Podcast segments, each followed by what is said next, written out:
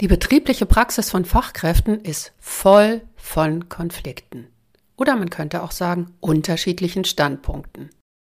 In meiner systemischen Change-Ausbildung gab es ein Thema, das mich hierzu richtig weitergebracht hat. Konstruktivismus. Also die Wahrnehmung der Wirklichkeit. Warum das so ist, warum die Wirklichkeit keiner von uns wirklich kennt und wie man damit wesentlich besser und vor allen Dingen entspannter zusammenarbeiten kann, das erfährst du in dieser Folge. Und vielleicht geht es dir dann ähnlich wie mir.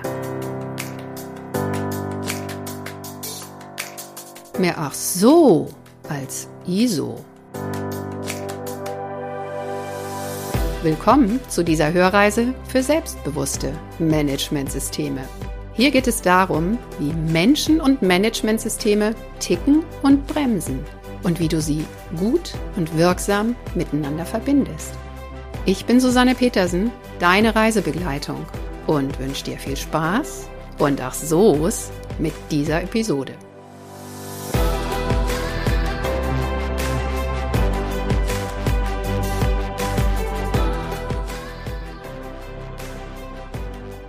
Die Geschichte mit dem Hammer. Ein Mann will ein Bild aufhängen. Den Nagel hat er schon, nicht aber den Hammer. Der Nachbar hat einen. Also beschließt unser Mann, hinüberzugehen und ihn auszuborgen. Doch da kommen ihm Zweifel. Was, wenn der Nachbar mir den Hammer nicht leihen will? Gestern schon grüßte er mich, nur so flüchtig. Vielleicht war er in Eile. Aber vielleicht war die Eile nur vorgeschützt und er hat etwas gegen mich. Und was? Ich habe ihm nichts getan. Der bildet sich da was ein. Wenn jemand von mir ein Werkzeug borgen wollte, ich gäbe es ihm sofort. Und warum er nicht? Wie kann man einem Mitmenschen einen so einfachen Gefallen abschlagen? Leute wie dieser Kerl vergiften einem das Leben. Und dann bildet er sich auch noch ein, ich sei auf ihn angewiesen, bloß weil er einen Hammer hat. Jetzt reicht's mir wirklich. Und so stürmt er hinüber, läutet, der Nachbar öffnet, doch noch, bevor er guten Tag sagen kann, schreit ihn unser Mann an Behalten Sie Ihren Hammer, Sie Rüpel. Ja, willkommen, wieder dabei, wie schön. Die kleine Geschichte, die ich dir hier serviert habe, ist natürlich nicht von mir, sondern von Paul Watzlawick in seinem Buch Anleitung zum Unglücklichsein. Paul Watzlawick war nicht nur Philosoph und großer Denker, er hat auch eine ganze Menge wirklich hilfreiche Dinge zum Thema Kommunikation geschrieben und publiziert. Und seine Vorträge, obwohl es schon eine ganze Weile her ist, sind ziemlich unterhaltsam. Okay, was hat diese Geschichte mit unserem Thema zu tun? Mit dem Thema Konflikte. Du kannst es dir jetzt vielleicht schon ein wenig denken. Bevor ich jetzt einsteige, diese Geschichte auseinanderzunehmen mit dir gemeinsam, Lass uns doch kurz darüber sprechen, welche Route wir heute nehmen. Dann weißt du, was auf dich zukommt. Zunächst klären wir nochmal den Begriff und anschließend gucken wir mit diesem Wissen nochmal genau auf die Geschichte und analysieren sie ein bisschen. Am Ende erfährst du dann meine vier großen Learnings daraus und welche Konsequenzen ich daraus gezogen habe. Und eins kann ich dir schon verraten, sie nutzen wir nicht nur im beruflichen Kontext. Zurück zu unserer Geschichte. Warum habe ich dir diese Geschichte auch noch gleich am Anfang erzählt? Weil sie aus meiner Sicht etwas sehr, sehr deutlich macht. Nämlich die Erkenntnis, jeder hat seine eigene Landkarte der Wirklichkeit. Wie kommt denn sowas? Ja, und hier kommt jetzt mein Zauberwort ins Spiel. Dazu kann uns der Konstruktivismus etwas sagen. Ist ja schon ein bisschen sperrig der Begriff. Was wird hier denn konstruiert? Im Konstruktivismus geht es nicht nur darum, dass wir eine Wahrnehmung haben, sondern quasi dieser Wahrnehmung eine Bedeutung geben. Also wird Wahrnehmung in unserem Kopf ganz schnell zu Wahrgebung. Wir fangen nicht nur Signale auf, zum Beispiel durch unsere Augen oder Ohren, sondern sie werden in unserem Kopf auch relativ schnell verarbeitet. Zum Teil, ohne dass wir das merken, ziemlich schnell und unbewusst. Schließlich haben wir vieles schon erlebt. Wir haben fertige Rezepte in den Schubladen in unserem Kopf.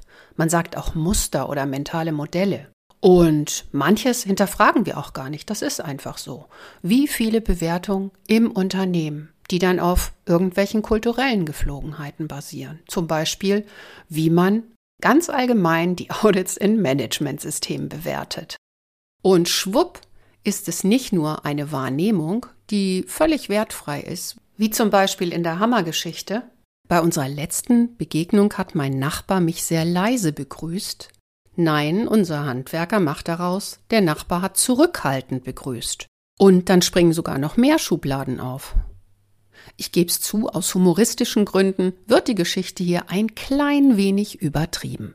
Und dadurch wird besonders schön deutlich, das hat nichts mehr mit der eigentlichen Beobachtung zu tun. Hier spielt Bewertung, Interpretation und Deutung der Beobachtung die entscheidende Rolle. Also echte Konstruktionsarbeit. Und all das ist geprägt durch das, was wir wissen und auch durch unsere Erfahrung. Unser Protagonist hatte offensichtlich in der Vergangenheit nicht besonders viel Glück mit seinen Nachbarn. Tragischerweise beeinflusst es jetzt sein Verhalten und, was kann ich sagen, es ist nicht besonders diplomatisch. Auch diese Nachbarschaft könnte konfliktreich werden. Im Kern kann man also sagen, dass das, was wir als Wirklichkeit sehen, in unserer Wahrnehmung für andere gegebenenfalls überhaupt nicht passt und eigentlich, wenn man sich die Prozesse dahinter mal anschaut, die in unserem Kopf so abgehen, das Ganze ein ziemlich lückenhaftes Bild sein könnte und dazu vielleicht sogar eher unbewusst gesteuert. Insofern, jeder hat seine eigene Landkarte der Wirklichkeit. Diese Denkwelt der Konstruktivisten wird natürlich inzwischen auch gestützt durch vielerlei Forschung, zum Beispiel aus den Neurowissenschaften. Und allein bei dem Thema Wahrnehmung gibt es natürlich noch viele weitere Aspekte, die von Mensch zu Mensch und von Situation zu Situation völlig unterschiedlich sind. Zum Beispiel, wie fit oder wie müde ich in einem Moment bin und was ich dann für Signale überhaupt aufnehme. In meinem Buch habe ich das als Vorstufen des Handelns etwas ausführlicher dargestellt. Mir war auf jeden Fall danach sehr viel klarer, warum Mitarbeitende sich im Betrieb eben nicht immer so verhalten, wie es vorgeschrieben ist oder wie wir als Fachkräfte es gerne hätten. So, und jetzt kommen wir dazu, warum all das für mich so unglaublich hilfreich ist und was ich für Konsequenzen daraus gezogen habe. Zunächst mal hat es mir die Sache mit den Konflikten ziemlich erleichtert. Ich habe es ja schon angedeutet. Wenn Wahrnehmung, Bewertung und dann die Erkenntnisse und Konsequenzen daraus in unserem Kopf so individuell gebaut werden, dann ist es doch auch kein Wunder, dass wir oft unterschiedliche Sichtweisen und Positionen haben. Mir hilft das in solchen Situationen einfach auch, gelassener zu bleiben. Das erlebe ich zum Beispiel in internen oder externen Audits. Denn wenn ich dann unterschiedliche Positionen erlebe, dann muss ich nicht gleich eine Abweichung oder einen Konflikt wittern, sondern kann auch wesentlich entspannter die Landkarte meines Gegenübers erkunden und bekomme dann vielleicht auch wichtige Informationen für eine bessere und praktikablere Lösung. Mein zweites Learning, wenn ich das weiß, also die Sache mit den individuellen Landkarten, dann kann ich auch ganz anders kommunizieren und vermeide dadurch wohl möglich auch Konfrontation und Konflikte. Dann sage ich nicht, das ist so, sondern ich kann sagen, aus meiner Sicht, durch meine Brille oder in meiner Welt ist das so oder nach meiner Erfahrung. Und damit lasse ich meinem Gegenüber die Tür offen, eine eigene Erfahrung, eine eigene Sicht beizutragen und dann zu gucken, wo die deckungsgleich sind. Und für die Zusammenarbeit im Unternehmen sage ich jetzt nur das Stichwort Komplexität. Mein Learning Nummer drei. Wir hören ja oft, dass der Unternehmensalltag heutzutage unglaublich komplex und unübersichtlich ist. Also viele Einflussfaktoren, viele Wechselwirkungen, die unmöglich nur von einem Menschen wahrgenommen und bewertet werden können. Da liegt es doch nahe, dass man, wenn man Probleme lösen möchte, sich einfach möglichst viele Einzelbilder und Perspektiven zusammenholt und dann im Grunde einem realen Bild wesentlich näher kommt für mich eindeutig ein Argument, mehr und besser und vor allen Dingen offener zusammenzuarbeiten. Frei nach dem Motto, ein möglichst wirklichkeitsnahes Gesamtbild setzt sich aus vielen kleinen Teilen zusammen. Auch das zu einer Arbeitsweise oder einem Verfahren im Betrieb.